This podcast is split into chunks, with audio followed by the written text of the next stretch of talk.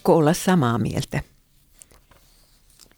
Viime kesänä yksi maamme suurimpia Facebookin feministiryhmiä hämmästytti lukijoitaan vastustamalla sananvapautta. Eräs ryhmäläinen herätti kysymyksen, voiko joku valkoihoinenkin kokea rasismia tässä matoisessa maailmassa, vai onko se vain muunrotuisten ihmisten kiusa.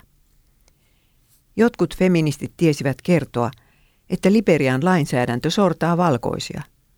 Toiset väittivät, ettei se, se voinut olla totta.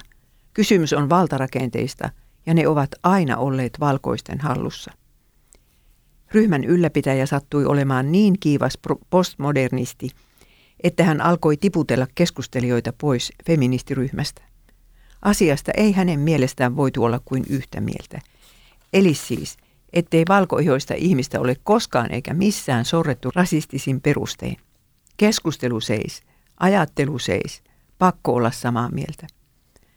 No, tämä tarina päättyi sikäli hyvin, että ylläpitäjä joutui jättämään tehtävänsä. Mutta keskustelu ja sen rajoittaminen oli mielestäni paljastava. Meidän aikamme postmodernissa maailmassa on yhä enemmän ihmisiä, jotka vastustavat käytännössä sananvapautta. Vain yksi kanta suvaitaan.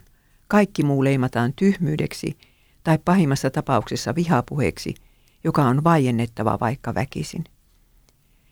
Takana on postmodernistinen filosofia, joka leimaa jokaisen ihmisen hänen ryhmänsä perusteella sortajiin tai sorrettuihin. Valkoiset ovat sortajia, muunrotuiset sorrettuja. Miehet ovat sortajia, naiset sorrettuja. Et ole yksilö, olet vain ryhmäsi jäsen. Sinua ei arvostella sen mukaan, miten toimit ja millaisia argumentteja esität, vaan mihin ryhmään kuulut. Siksi niiden kristittyjen on miltei mahdotonta saada valtamediassa ääntään kuuluviin, jotka ovat raamatullisen virkakäsityksen ja avioliiton kannalla. Leima on jo lyöty koko ryhmän otsaan. Nuo ovat niitä sortajia, fundamentalisteja, vaarallisia kiihkoilijoita, jotka turvautuvat lopulta raamatusta oppimaansa väkivaltaan. Heidän suunsa on tukittava, ennen kuin he ehtivät saastuttaa ympäristönsä vihapuheillaan.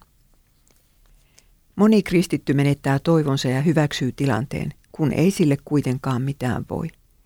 Moni pelkää ilmaista mielipiteensä työpaikallaan tai edes ystäväpiirissään.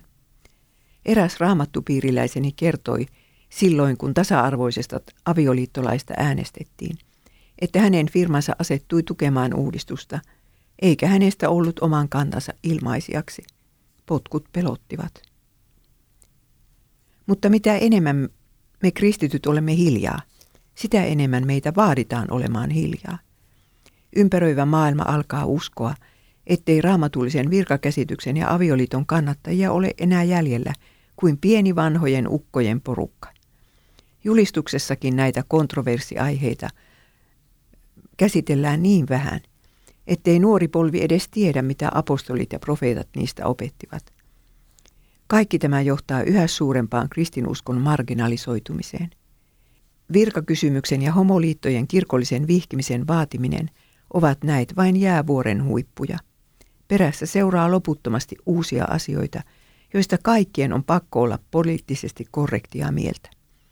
Seuraavaksi asialistalla ovat varmaankin eutanasia ja yksilön oikeus määrittää itse oma sukupuolensa tahtomallaan tavalla. Nähtäväksi jää, millaista siunausta kirkolta niiden suhteen vaaditaan. Thank you.